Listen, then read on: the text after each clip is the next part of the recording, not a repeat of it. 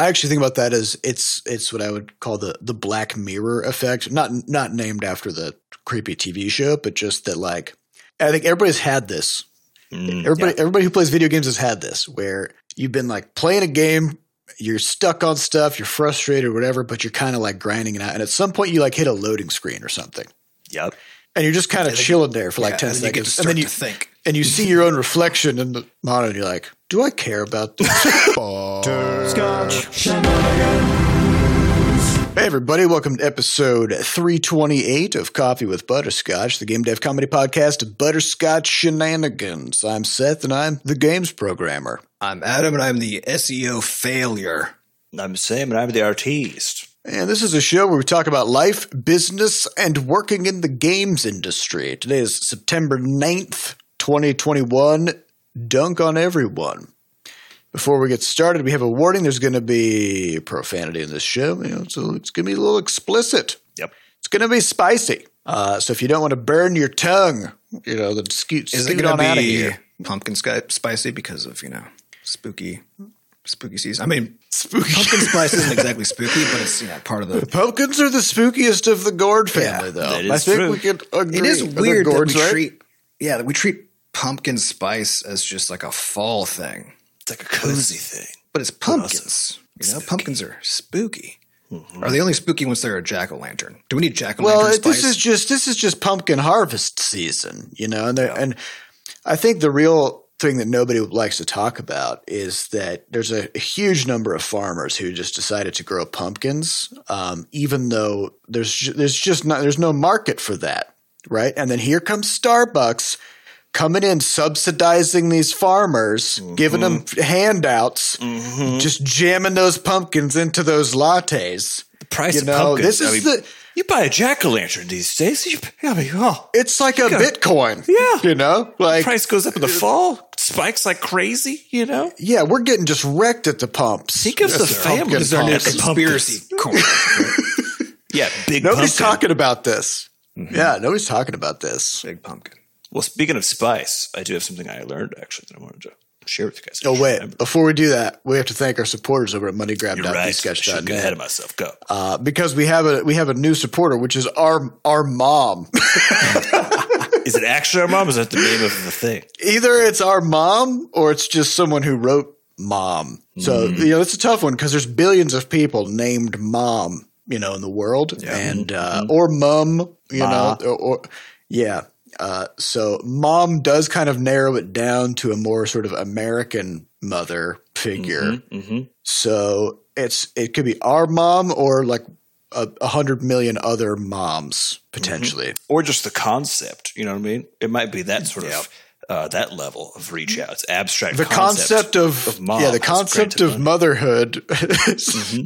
Or it could be one of those uh, those AIs that you see in sci-fi's that like Ooh, Oh. kind of adopts humanity and becomes a parental figure. You know, I think those are always Yep. called mother though, because they have this They sort are. Of like, It's fancier. I will slap you across the face, sort of a vibe to them. You know, yeah. Yeah, robot mothers are more stern and they don't really reach mom status, which is a more chill mother, I feel, you know. agreed. Uh, but anyways, uh, mom says, uh, "Love you, my boys. I listen every week." So again, it probably is our mom. That makes but it more likely once you throw Hard that. that say. the kind of thing that any mom would say, you know. Mm-hmm. So it's it's tough to it's tough true. to pin it down.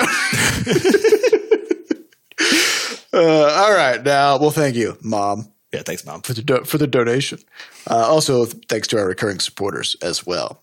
Uh, all right, Sam, you're going to say something. Spice. Yes. Spice. Facts I learned in the Northeast. Okay, so Oh, I've completed this move and I wanted to get a bird feeder. But now I'm in the woods and there's goddamn bears in the woods, which means you can't just put out bird feed because then the bears will come and, well, they'll just eat all of it and then they'll come again. this is bear to feed. yes, it's bear to feed, which is not what you want to be doing. feed.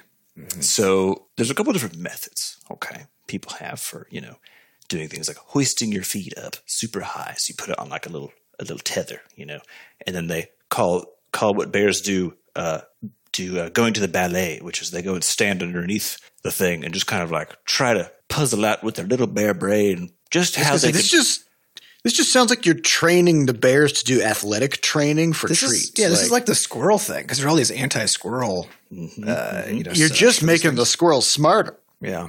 Well, so here's here's the thing. so it turns out that uh, birds don't have spice receptors, That's true. Yeah. but bears do.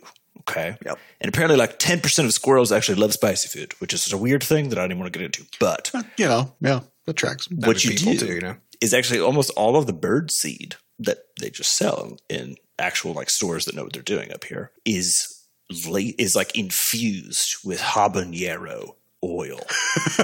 it is like red. It is murderous, and it is. Did you learn this by reading the package, or did you learn this by using some feed and then touching your eyes? You just I like, I, just haven't- want to get. yeah, I haven't had the mistake yet of rubbing it in my face. I'm sure that will happen at some point. I learned all this from walking into a bird store uh, and then having a wonderful chat with the, the local who ran the shop, who like filled the me all in, bird who showed me the shop. pictures of the bear in her backyard who was puzzling over how to get one of these things down. Um, very amusing stuff. But yeah, I just wanted to share that spicy food. Bears don't like it. So does that mean if you maced a bird, it would be like, nah, bruh, I don't give a fuck. I feel Hmm. like probably, but also their eyes. I mean, if you shot them in the eyes with I feel like eyes are a thing. Like the caustic burn doesn't. Maybe. I don't really know how this works. I mean, if you can't if you can't feel the spice in your mouth, Yeah, because capsaicin binds to. There's a particular, if I remember this correctly, but it's been a long time since I knew it, so this could be way off. Hit us with false. There's a there's a pseudoscience us, Adam. because you have so, so like the way that you detect things is that basically something sticks to a protein sticking out of one of your cells, and then that protein's like, "Ooh, I'm going to change now because something stuck to me," right? And then Yeah. that change causes something inside the cell to also change, and it cascades, and then you know things happen, right? And then ow. And then mm-hmm. ow. So Yeah. so depending on what, so that's- that's how you taste a thing, right? So when you taste something bitter, it's because there's a bitter taste receptor and a bitter chemical. They stick together, and then it triggers all this stuff. With spicy, so spicy things are weird though, because what capsaicin does isn't like bind to something that's trying to detect it. It just binds to the I can't remember if it's the temperature really, because like you're, you have these proteins that like vibrate because everything vibrates more if it's hotter, right? And so they can detect if things are hot because they just vibrate more, and then they can cascade that signal down, right? Mm. And I can't remember if it's that one or if it's actually specifically a pain related thing, but it's one of those. Could be both. Could be both. You know? where it just like it just sticks to it in such a way. Again, not not, not intent. Like the protein isn't trying to do that, right? But it sticks to it in such a way that it basically causes it to behave as if there's like heat slash pain, whatever the thing is, right? And so it basically like tricks the system into feeling pain. Mm-hmm. Okay. So that's how how it works. come So, it's the case? 'Cause so it does you can cause either damage, right? It's like It doesn't cause like, damage. Turbo Well, pepper. no, no, it's Does? it's your body's response. It's your body's right? body's 'Cause, like you have yeah. this big inflammation response and whatever. Yeah. Because your body's like, fuck, I'm burning and ow hurt. Yeah, And because then- your your body then- can't tell the difference between you know fake fake heat and real heat, right? So you're saying that if I eat a, a like a, or if I rub a pepper, say, like on my face, because apparently this mm-hmm. happens to your skin too, because you could feel if you rub if you get pepper juice on like on your yeah, your face, you're but you don't "Ow." feel ah. it as much because it has to get through your like the outer layer of your skin first before it can like hit the things that are that have Yeah. detectors for this. But actually, what's happening is not like it is. It's sort of the the wisdom of of you know you are the cause of your own suffering most of the time. Yeah. Sort of the idea in this case. yeah, it's it's Yeah. not literally burning you, but your body can't tell the difference, and it behaves as if it is literally burning you. And then, and I mean, and you can you can literally die from eating too much spicy But this is stuff the 'cause of same body as like a like a virus, right? Like like if you have a mm. cold and your your head is filling up with with goo, yeah. That's, that's, your doing that's, that, your body just doing that, Yep. right? Mm-hmm. The virus is just chilling. The virus, Well, is the virus is also doing goo. stuff. It's like blowing up your cells and stuff, but yeah, it's yeah. not doing Well, nearly as much damage yeah, as your body. But what? Yeah, but what the virus is doing is not uh, manufacturing mucus in your head. That's your own head Yes. doing that, mm-hmm. right? correct. Mm-hmm. So you know you're your own worst enemy when it comes to biology. That's actually you're your own best friend and worst enemy at the same time. Yeah, yeah. It's just- now, and I think this kind of explains why you know we just we have you ever heard of bird mace? I haven't. not you can't mace a bird.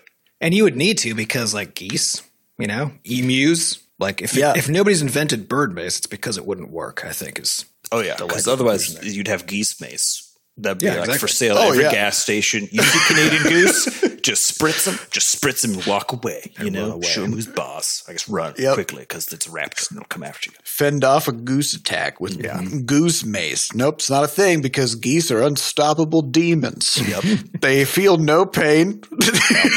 yeah, all and all of that said, be very careful Uh-huh. using things like you know mace and spicy things out on animals in the wild because it's it's literal torture to things that can that can it feel it. fucking hurts. So uh, Yeah. you know, use it sparingly and with caution, and know what you're doing. You know, Yep. Yeah. And try not to PSA. set up elaborate obstacle courses to teach bears how to do acrobatics as well, you know, because that kind of swings it the other direction. You know, yeah. What I want to see you're enhancing the bears now. Yeah, I want to see like because you know, I don't know if you guys have seen those those really wild contraptions for anti squirrel mechanism feeders. You know, Yes, the ones that like fling them off. yeah, they like fling them and stuff. So why don't they just scale that up for bears? Something that can hold like uh, a- 500 pounds, has like a V8, Yeah. Like a lawnmower. Well, I, you don't it. want to do that because, like, when you throw a squirrel, a squirrel's like, yeah, this is just, I'm always flying around. Yeah, this is my big deal. normal thing. If you throw a bear, it's just going to die now because, like, it's going to hit stuff and smash. That Because it is weighs true. Yeah, that's, that's actually one of the. I mean, speaking of biology things, uh, I won't get like really into it, but it's actually super interesting. The whole thing of you know, like, people talk about how you can like a cat can fall from huge heights and be fine, and Yeah.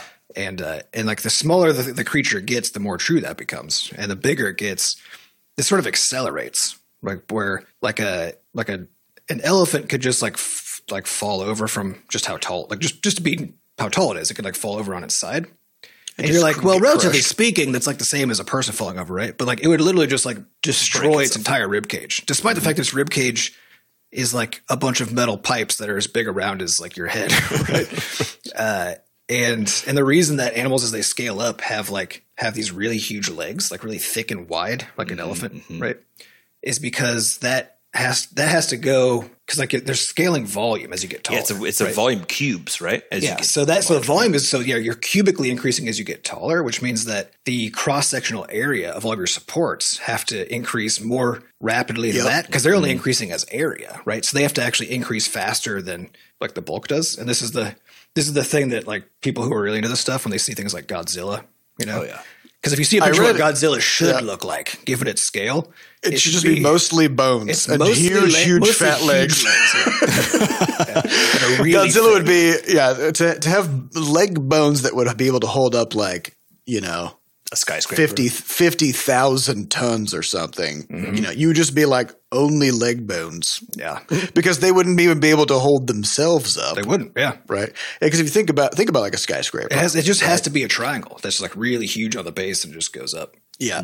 So yeah, oh, yeah, maybe maybe somebody can make a uh, a physics accurate Godzilla movie where Godzilla comes out of the ocean, but it.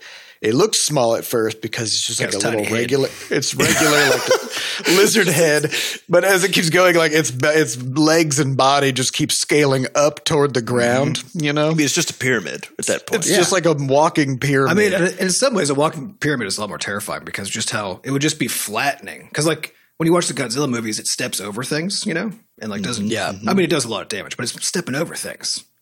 But Yeah. a real Godzilla py- pyramidal creature, It would just be sort of, like, it would be more like a snail. it would just kind of like, it would just kind of, because also it wouldn't be able to lift its legs much because of how heavy they are. And so it'd mostly be kind of like lifting its legs just enough to get them slightly off the ground and then moving them forward and bulldozing things. Well, Yeah, 'cause here's if the you lift it question too high and then set it down, just all break. You know? because if at Yeah. some point, because the other thing is that things with mass have uh, have gravity, right? Mm-hmm. So here's my question, which is: At what scale does Godzilla achieve enough of its own gravity to not have to be so much of a pyramid?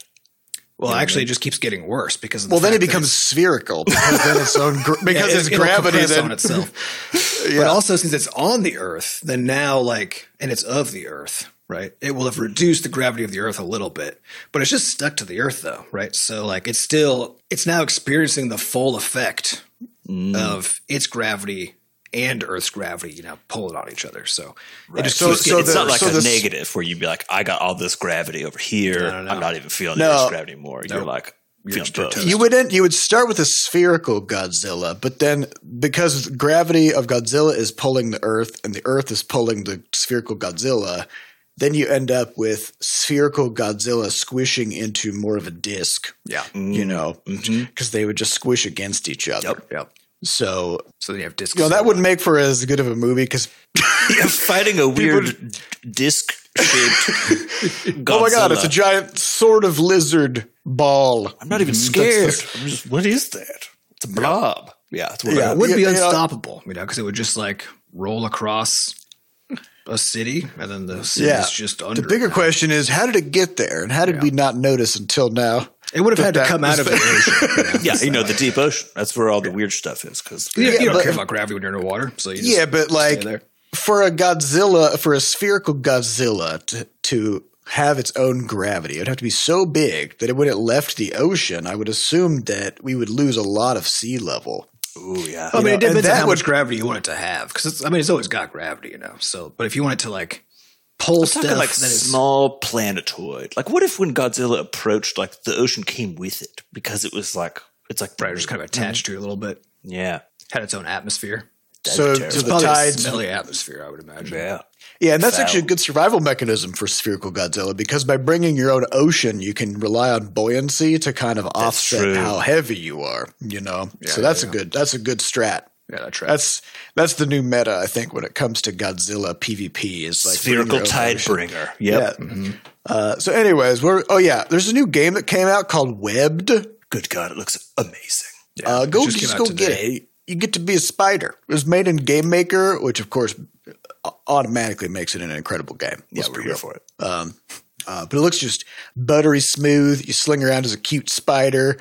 Uh, you Yeah, get they- you got webs. They went with a jumping spider, which was a hundred percent the correct move because they They waved they're their little arms around. Cute, yeah. They got those giant eyes and they wave their little arms and do dances and stuff. And like and they put that they put that vibe into the game. It looks like, um, yeah. It's just, Yeah, I, I saw love some of the spiders. comments, and people were like, "You know, I hated spiders until I played this game, and now I realize they're they're actually pretty adorable." yeah, Mm-hmm. yeah. Like, there's there's nothing like there's nothing that like, can kick off my day better than if I get up in the morning, I'm doing something, and a little jumping spider is just like crawling across the wall. You know, Just The so jumping fucking ones are good. I feel like all the Yeah. rest of them, though, I'm going to be honest, still hideous. Not here. The rest of them really are. into it. It's hard to call them cute. That is true. They're beautiful on the inside though, because they're helping you uh, keep other like flying. Here's the thing: I, I don't- I don't mind spiders because I know where they're at. You know, you see a spider on the wall, you're like, there he is. It's not just got- in spider 3D got no yeah. Spider got no wings. Spider's not going to suddenly like fly into your nose hole. Well, in the but they still the descend. they- They'll still descend on little, you know, like uh, Invisible tethers. Yeah. tethers. Yeah. Yeah, but they're just coming down to make sure that you're safe and that there's no mosquitoes on. Yeah, you, Just true. checking in. You know,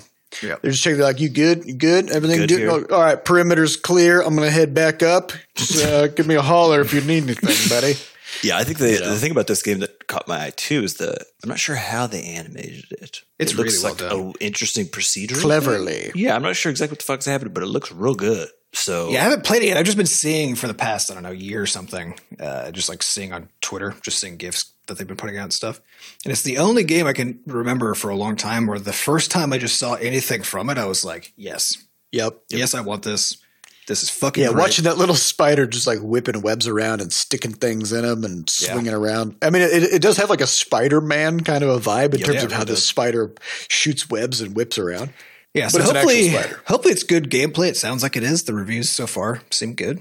Um, but I mean, everybody knows a grapple hook is like the best, yeah, it's very just fun. the best mechanic. but at minimum, you get to be an adorable jumping spider. Even if at some point you're like, I'm not even having fun now, but at least you got to look at this adorable jumping It's true. You were you got to be for a while. Yep. So I think that's worth the entry price alone. Yep, agreed. Uh, so, anyways, webbed. That's the game. Uh, also, Yeah. yeah, All their right. web their website is webbed.website. That's very funny. That's the, what is dot site not a domain because it could have been webbed dot site, but maybe that's too. How do That site might be, but I think they wanted that web in the in the latter part too. You know, so That makes sense. That makes sense. Uh, okay, well, let's just get into some questions. Let go. All right, these questions come from our listeners over at podcast.bscotch.net. If you want to get your question onto a, a future episode, go in there and ask it. Make it a good one. Yeah, we Because want people- garbage questions. Yeah, people vote. People vote for these. This is a democracy. Okay. Highest upvoted question is from Malrompa Kimakwampa, Nice. who says, who says, in the latest podcast, episode 324, the immersion barrier, um, which was four episodes ago. So we're, you know, we're not, we're, we're not too far off. Okay. Y'all talked about the difficulty in world building without breaking immersion. And it made me wonder if there's anything mechanically similar to how you make game systems. You talk a lot about keeping people hooked without making people feel like they're just playing a game. And I was wondering how you tackle that with so many diverse systems in your games. Mm. Yeah, this is this is interesting because every game kind of comes down to being cookie clicker Yep. at the end of the day, and this is something we've talked about in the past. Of uh, even if even if you're playing a, a skill game like like Rocket League, where kind of like what you see is what you get, right? You go in there and you hit the ball around, and uh, at some point you hit a, a fork in the road where you realize like I could learn how to do some pretty amazing things in this game, but I'm gonna have to grind. Like I'm going to have to grind out the skills and practice for 10,000 hours to be able to do the things that I see people doing on these like YouTube videos and stuff, right? And that's like that's the skill loop, which we all know about from the real world Just as well. yeah, the entirety right? of life. Yep. Yeah, yeah. Uh, achieving things requires a huge amount of work, right? Um, and so, in a power loop system, which is what we talk about when we talk about games like RPGs, where basically like your your numbers get bigger for your character, right? This is like the cookie clicker thing. Um, so maybe like you go fight a dragon and you get a new sword, and that sword uh, is useful for fighting the next dragon, right? Um, so you can kind of mask that by having a, a wide diversity of, of things going on, right? So So it it's also not just ties into skill loops, right? yeah, yeah, because you're you're also uh, becoming better at the game by learning more about it. Your skills are improving, etc. Um, and so, what I think makes video games so effective, uh, at kind of like keeping people engaged, is that is that when you hit those points where your skills stop going up as fast because you've kind of like learned the basics, your character can still improve a lot in a lot of different ways. And there's a Um, tight feedback loop on the skill loop, which you don't have in really any other domains. You know, where you're trying to learn Yeah. stuff. It's there's a it's just all a slog, and you can never quite tell if you're making progress. But in the context of a of a game with a with a skill with a skill loop, especially if it's coupled to other systems that are easier to grok, um, then it's just kind of happening, and you can see it happen. Because if you if you die this, if it takes take like Super Meat Boy, right, where you die in like a second on a try, and then you try again, right, and like Super Meat Boy for me is like the perfect encapsulation of like what works for video games with a skill loop that doesn't work in real life. It's just how tight that feedback loop is because like with it because I don't I don't normally play games f- as for a challenge, and so games that really rely on skill loops I tend to fall out of pretty quickly normally. Um, but Super Meat Boy is one of those rare games that like I just I just did I just did the fucking game you mm-hmm. know because Yep, because you can instantly do it again. instantly and like and each time because all the levels are short and so like each time you can tell if you did better and you can like like you just and you have this it's a short sequence of things that you have to then nail um, mm-hmm. before you yeah, get it Yeah. So there's there's some there's some rules about this kind of stuff. And like this is mm-hmm. what we found when we were working on Levelhead was Yeah. that like check it's all about it's all about feedback loops. I I think there's actually there's there's two things. One is feedback loops and the other is arbitrariness. Okay. So f- feedback loops is what Adam was talking about where um let's say let's say you get to a really hard boss fight and you fail. Okay. Uh, what you want to do then is fight the boss again because you realized what your mistake was and you want to try it again and see if you can get past it.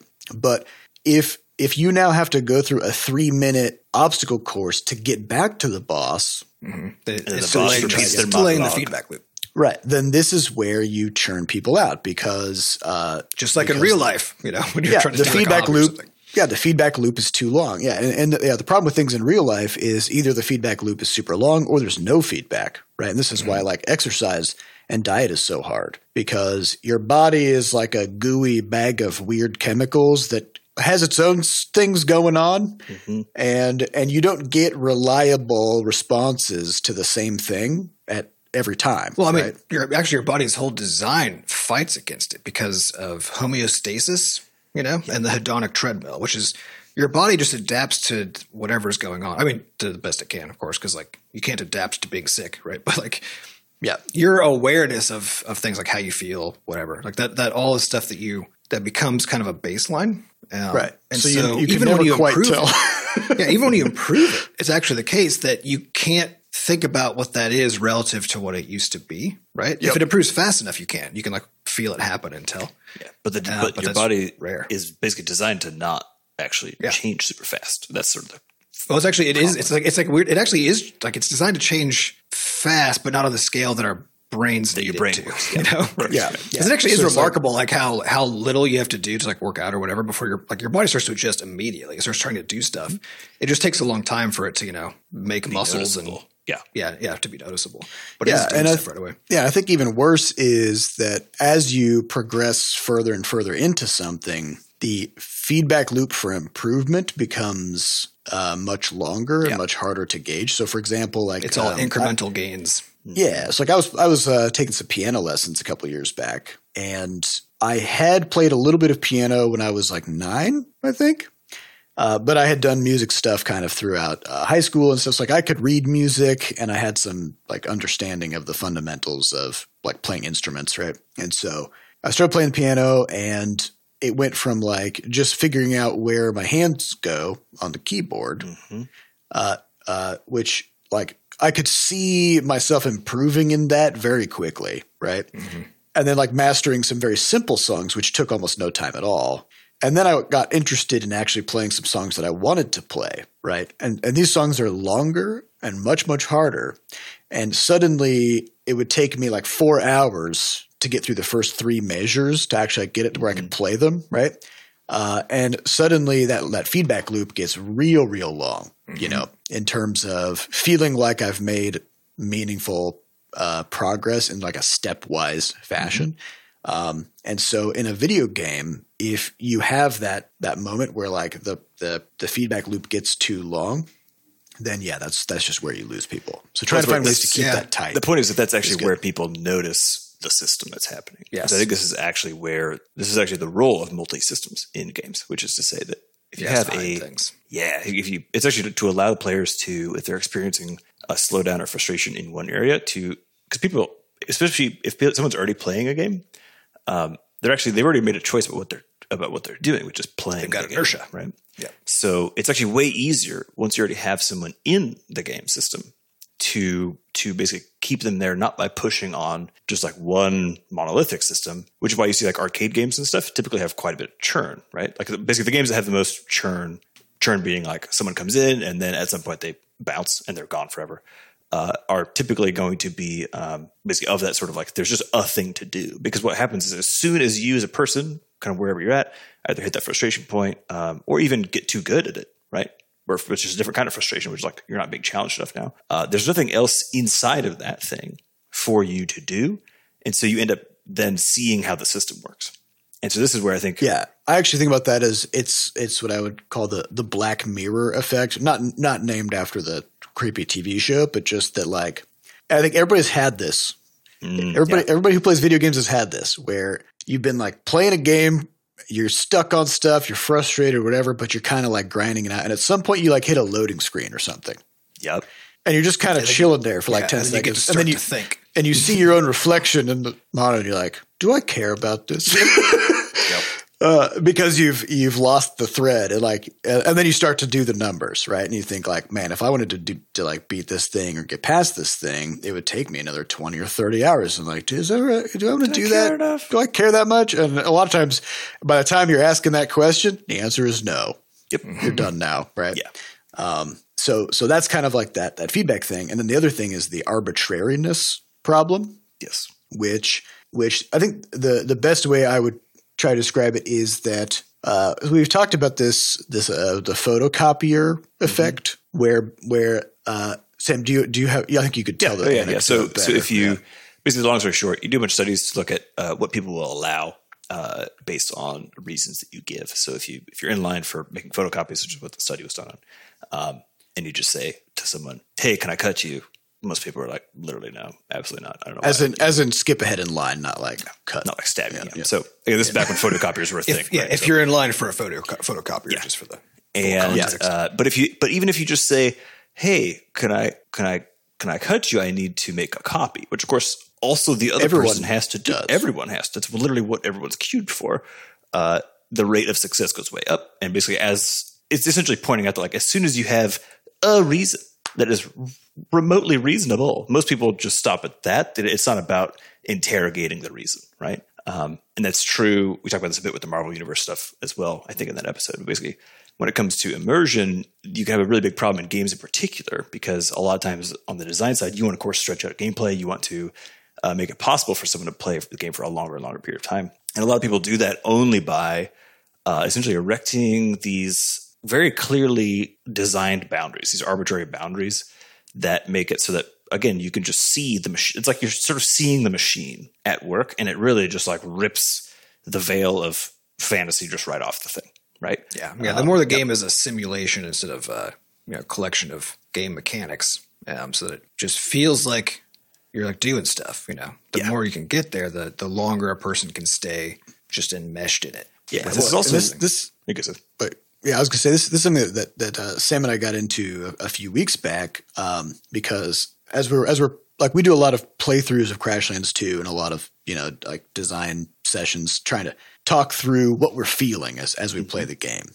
Um, and one of the things we talked about a few weeks back was um, this concept of artificial barriers, and this was something that uh, in in 2015, uh, when I was playing uh, one of the WoW expansions, they they removed players' ability to fly to ride their flying mounts, which they had been able to do for years and years and years, and suddenly players just couldn't fly. Right?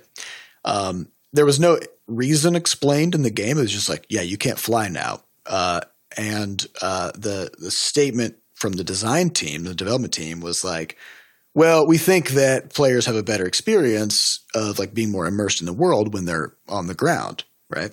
Because they actually like go through places and, it's and definitely whatever true, right? which is which is true, right? The problem was that nothing in the game actually made this. They didn't. They didn't say. They didn't give a reason. Like it's just like you just go, you just suddenly can't fly. Um, and then there was an achievement that was added like a year later. So so you weren't you weren't allowed to unlock flying or anything. You just can't fly now. Um, and a year later, just an achievement was added to an interface uh, uh, called like Pathfinder or something. And the achievement was just like explore every zone in the world and also like do all these arbitrary chores. Right.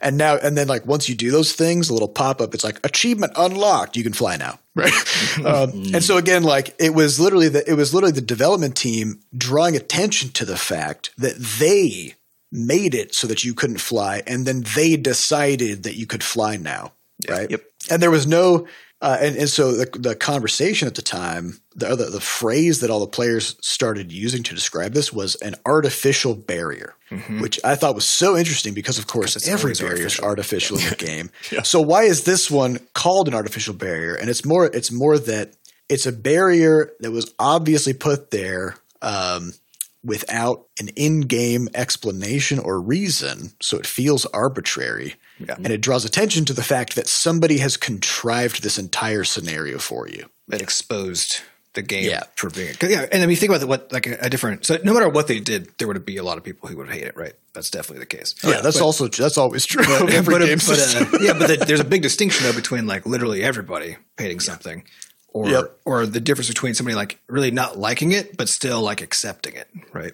And because if you imagine if they had treated this as a as a lore problem, right, and they had some kind of an in-game event or something, it's like something that triggered it, so that all of a sudden something happened and now things can no longer fly. Like that's the consequence, right? Mm-hmm. And whatever they give some bullshit. I mean, it's it's a, it's a magic world. You can make up anything you, whatever want, you want. Right? So so they can just make up something, and then and now it's like a, now the world has changed, and there's an explanation, right? And then if they decided. Because it's weird that they that they put it back, but you know whatever they did, right? So, so if they decided to put it back at some point because of whatever reason they had, again, they'll just you just need to bring that lore back. So now you need to Well- you need to unchange the world or make a you know if that quest Mm-hmm. series that you go on now has you talking to these NPCs who are like trying to reestablish the ability to fly, basically, right? Like that's what they're doing. Well, and and what was what was even more interesting about this particular moment was like a so because they they had tried to do that thing that you're describing. Yeah. Um, and they had successfully done that in previous um, expansions by basically saying like, "Oh, we're in like a super cold place now, so once you reach maximum level, you can talk to a flying trainer to learn cold weather flying because Yeah, the right. air is different up here, right? And then they did that again in the next expansion. And then by the time they got to that the third time around, they kind of like ran out of reasons for like why the like why the air is different here, and they're just like, fuck it, I don't know. But then but then they also paired this with a new design paradigm where prior to this they had made all of the zones very open and large. So like if you saw a place in the world, it's like yeah, you, you can basically get, like go there. And they added this new design paradigm of saying like the world should be interesting.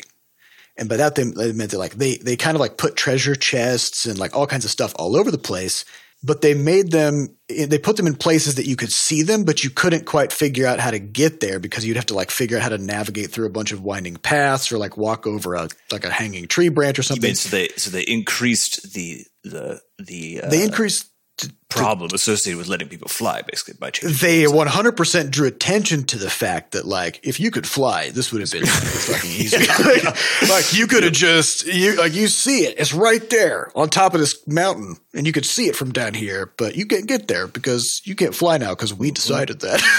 Uh, so it was like it was just a really bad combo of designs Yeah. that just like shattered the the uh, incentive of of so many people to play and have a good time Well, I think this is where this is where really good. Uh, if you try to answer the question of like where does progression typically happen in a game that's not um, like skill based, so basically it's not inside the player themselves, right? Um, it typically is happening through UIs also, and so it's exactly one of the places that a lot of early game devs don't actually spend enough time uh, to figure out how to sort of basically thematically make that UI experience into something where you're not just like plonking points, which again yeah game is fuck. You're not just plonking points into stuff, but rather like you're doing, you're just you're doing something as the character, as like in the world, you're doing something as opposed to you know entering numbers in a spreadsheet. And so I think that's that's one of those final pieces of it, which is like the actual display of the information. Uh, even when you get down to like the literal interaction point where someone's choosing how they progress or whatever else, should be such that that it it's bound into the world a little bit. And all those things put together, like Adam says, sort of it casts this illusion of a simulation rather than a game. And if Oh, you yeah. can maintain that simulation feel um, for a very long time, then that's that's where you get really like those really really long play times, frankly, because uh, people don't see the game underneath uh, for a good long time, and then oftentimes even if they do, they might just see it in one part as opposed to like the whole game sort of unveiling itself, right? Um, Yeah. And what I think is kind of interesting too is is it, it all is just a framing thing. So we've talked as well. I have an old uh, YouTube video about our our crafting system from the original Crashlands and how how we tried to balance it through like autom- through automated uh, calculations. So we had like 500 something recipes at the start and manually adjusting the quantities of those recipes was just not possible, right? if you make any change to the world, we're like, oh, there should be like fewer trees. Then suddenly, like all of your recipes that use wood completely may be off, right? So, so in that video, I talked about how at the end of the day, crafting is actually a currency exchange, right? So, like you chop a tree and you get rewarded in game with a currency that we just call wood. And it has a wood icon on it but really it's just it's a currency that you trade for stuff. Yep. right? Because crafting is just trading different common different denominations of currency for some item. Right? Um, but if it was the case that that instead of quote crafting there was literally just a vendor in the middle of the world who would just be like yeah you want this helm? Like bring me eight wood coins and I will give you this helm, right? Uh, then even though what you're doing is exactly the same and the quantities of things that you get is exactly the same and the exchange is exactly ex- exactly the same, feels like crap. Yep. Because it's like, why won't this person just let me buy this helm with co- coins or something? Like, why am I? Why is he? Why is why is it happening like this? Mhm. But just by saying like, well, this is crafting. So you're converting the wood into a. You're not trading it, which is the same thing, but you're you're converting it into a helm, uh, and suddenly it feels great, right? So Yeah, but so I mean, you it ma- just always depends, you know, on the on the full. Because like uh, in in Valheim, there's a merchant NPC Mm-hmm. um, that spawns randomly on your map, and it would be literally impossible to find. Like, there's I, I don't understand what the logic was there in terms of like it could be anywhere in the Just map. how random. right? Um, so, but when you find him though, there's just a handful of things that he sells that like it's the only place you can get him. It's just that's just right there, right? And there's stuff in the game that like is coins, basically like when you're going in dungeons and stuff, right? There's like gold coins, and like the only use for them is with this trader, basically, because which makes sense because like everything else you craft because it's a craft material, like Yeah, he doesn't want like wood or rocks. yeah, and you have all this money, right? And so then you find this Yeah. guy, and then you can buy these unique items that are like complete, and they have this. They have the feeling of like, oh, these are like from somewhere mysterious. Like he's a, it's a trader. It all it all kind of tracks, right?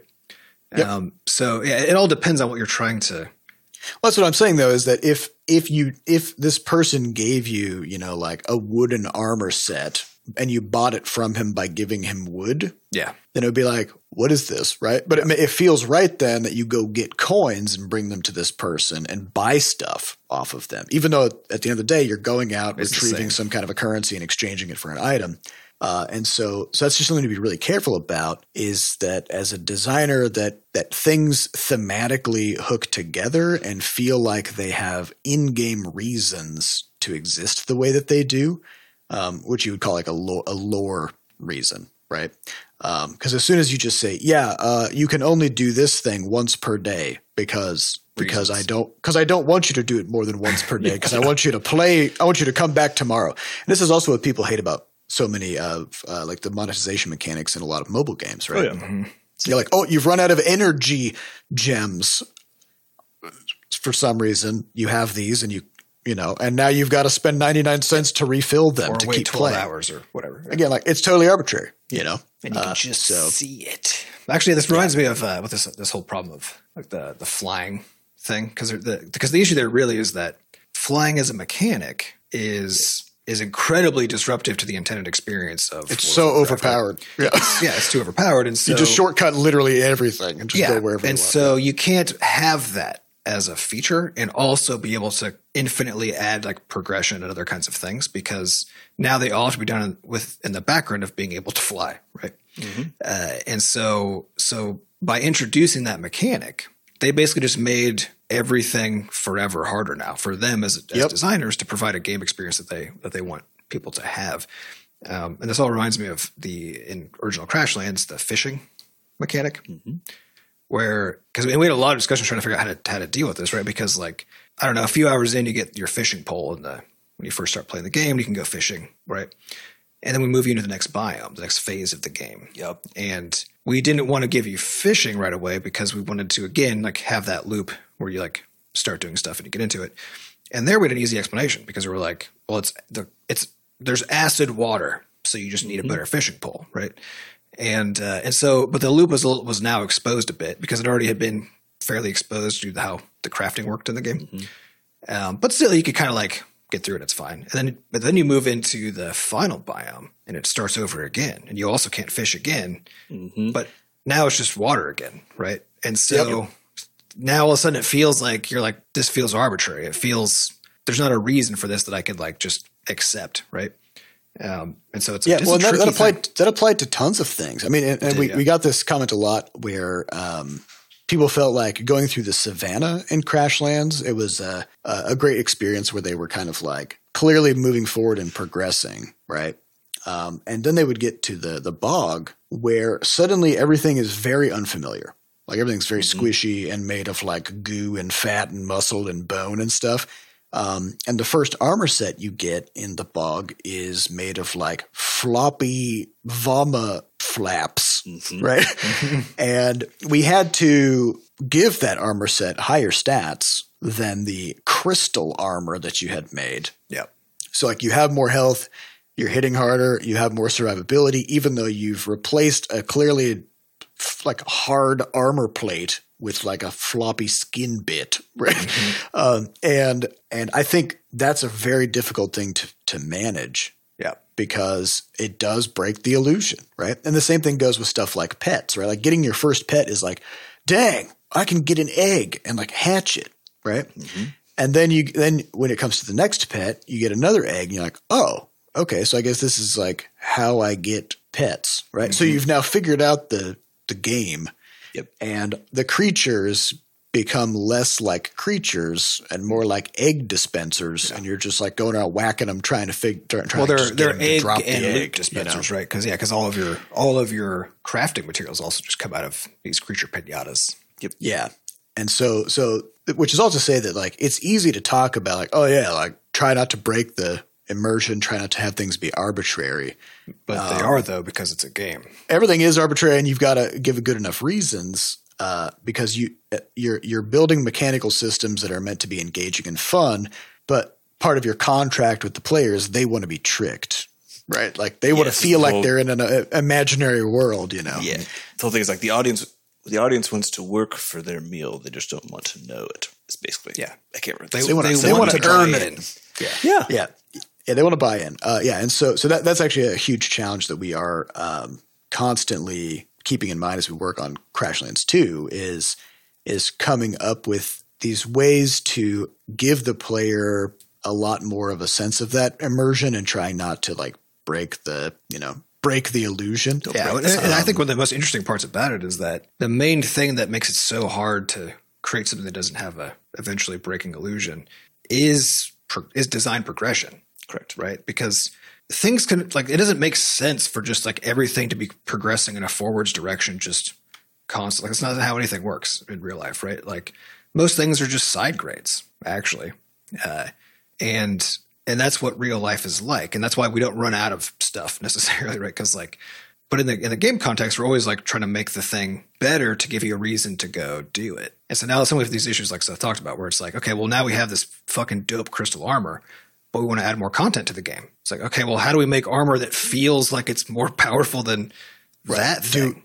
Yeah, right? do we just make it so like oh yeah the next zone is made out of steel Yeah, does everything, everything just is hard? As everything just get harder and harder literally like more And so, so trying to like decouple these things in some way is like the trick. But then, how do you still have, in, at the end of all of that, if things are now, how do you make things still have progression, but not lock yourself into as a designer into a path where at some point it doesn't make sense to progress anymore, but you still want. But that's the whole thing you're using. That's the system you're using. So how do you now make the player do what you want them to do when you've run out of stuff, you know, that they could do better? Yeah, yeah, and, and a lot of that comes down to uh, the idea of, of replay and player agency, and I feel like this is also something that we are trying to heavily keep in mind as we work on Crashlands 2, because this was something in the original Crashlands that um, I, I don't think we delivered on super well, which is that which is that the progression was quite linear. And the, the non-linear part was that you would get sort of like recipe drops in, at, at random, but a lot, but the core drops of like your armor sets, your weapons, your tools, whatever, were all part of a pre-planned linear path that you traveled through the game.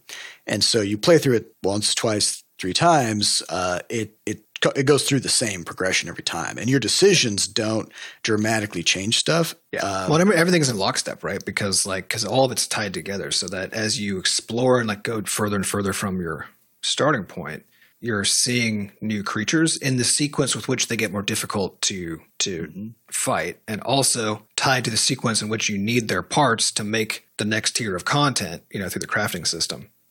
And then the que- then the questing is following that same path as well, so that we have these gates as you do go through the quest process where oh, you're now stuck here for the moment until you can bring this person this thing that you need to be able to craft, which requires progressing through that linear system, right? Yeah. And so it's actually a bunch of linear systems all coupled together, yep. and it's just really It's hard paint, to it's hide a that. it's a paint by numbers Yeah. player experience. It's like, Yeah. yep, you're gonna like we've we've planned out your path, right? And uh, and the thing is, like, it does work. Um, Oh, yes, for, and for it's still quite a while. fun. Yeah. But once the player really gets the feel for the game and they want to, they have interest, like, I I wonder what it would be like to go off in this direction and do this thing. And the game is just like, well, I mean, You're not I ready guess you that could do yet, that. buddy. I guess you could do that, but like, stick to the stick to the plan here, right? Yeah, there's nothing Um, over there. Yeah, and so so the thing that we're trying to really keep a sharp eye on for Crashlands 2 then is just like not pre-deciding exactly what path the player's going to take and what routes they're going to take and how they're going to play the game and what their interests are, right? And instead just trying to um, anticipate the kinds of things that the player would like to do and then adding lots of interesting systems for those things and then let just let the player go do those things kind of at whatever order or pace they Yeah, want. try try to have options and make things feel more like side grades with depth, you know, so you can like do go this route or you could go that route, but both are basically equally good. And then once you're in there, it's like you are progressing, yeah, but like what it should feel like is you're like getting just more into that thing, right? Right. And not that you're on a treadmill, um, but yeah, hiding all that is very hard. yeah, once you combine that idea, the intent of having actually good open world choice in terms of progression with crafting system, Oh yeah, uh, that becomes extremely it's fucking tough. challenging because it's like okay, so now you can get like you can mine iron now. Uh, if we're trying, if you're trying to keep these tracks relatively independent from one another, uh, but obviously that would be useful in weapons. Um, for someone who's doing more combat focused stuff, and you would need it in weapons. Uh, you basically get to this point where it's like as as the the game's scale increases, the complexity of how to handle these decisions gets really really intense. So we're not yet at the point we've gone. I would say we've gone from zero to one at this point as far as like getting this roughly to work. Um, we have we have not yet done the one to two jump because we have some other systems to fill out first, and that to me is going to be that'll be the the big big challenge on this as far as Yeah. if we can really enable that long term like ridiculously good replay value sort of a game Yeah. experience where I mean- each path is a little bit different every time. yeah. The thing that makes the Crashlands model great, I think that made Crashlands successful, was that it did this very hard thing of coupling together crafting and uh, and story, um, and doing It did those. it in the easy way though, which was the the linear Right. model, right? Yeah, yeah, very linear way. Yeah. So it was it was still a hard thing, but we we did it in a way that was you know very doable, right? Mm-hmm. But you still you don't see people doing that that much either, right? Or if they do, the systems aren't very rich because it's like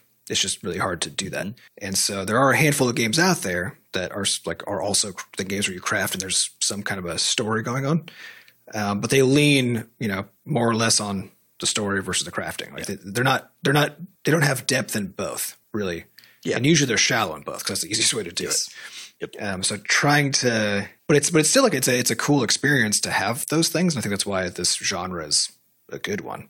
Um, but yeah, finding that It's just tough. finding yeah. the way to be that game that like really figures out these design challenges of being a crafting focused experience, which requires you know harvesting enormous amounts of resources, requires some aspect of like a research kind of a concept to unlock new things. So like there has to be this progression through it, but you want to combine that with like an open world simulation that where there are other characters living out in the world that you interact with in a meaningful way, which then really still has to tie back into crafting somehow because that's like the core way you do stuff.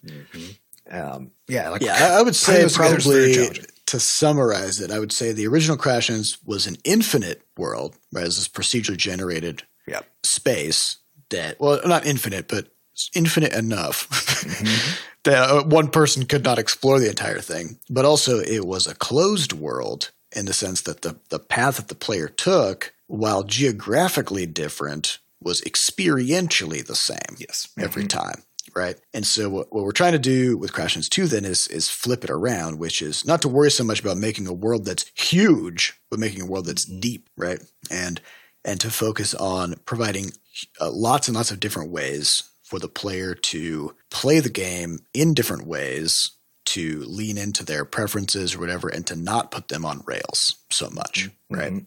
While still So delivering progression, which is still delivering- well- experience. So it's kind of like you, you got to get this. this well, but there's challenge. there's progression, but then there's like br- branched progression, right? In the sense that like you you get to choose what path you're going to progress down, which Mm-hmm. is different than just progressing forwards all the time, right? Yeah, that's to me that's the idea of like thinking about it as going deeper instead of forwards, if that makes sense. Right, It's like having lots and lots of gaining expertise versus just choices. becoming more powerful. Yeah. Yeah. Uh, so it's a huge challenge, and uh, you know we're we're we're trying to keep.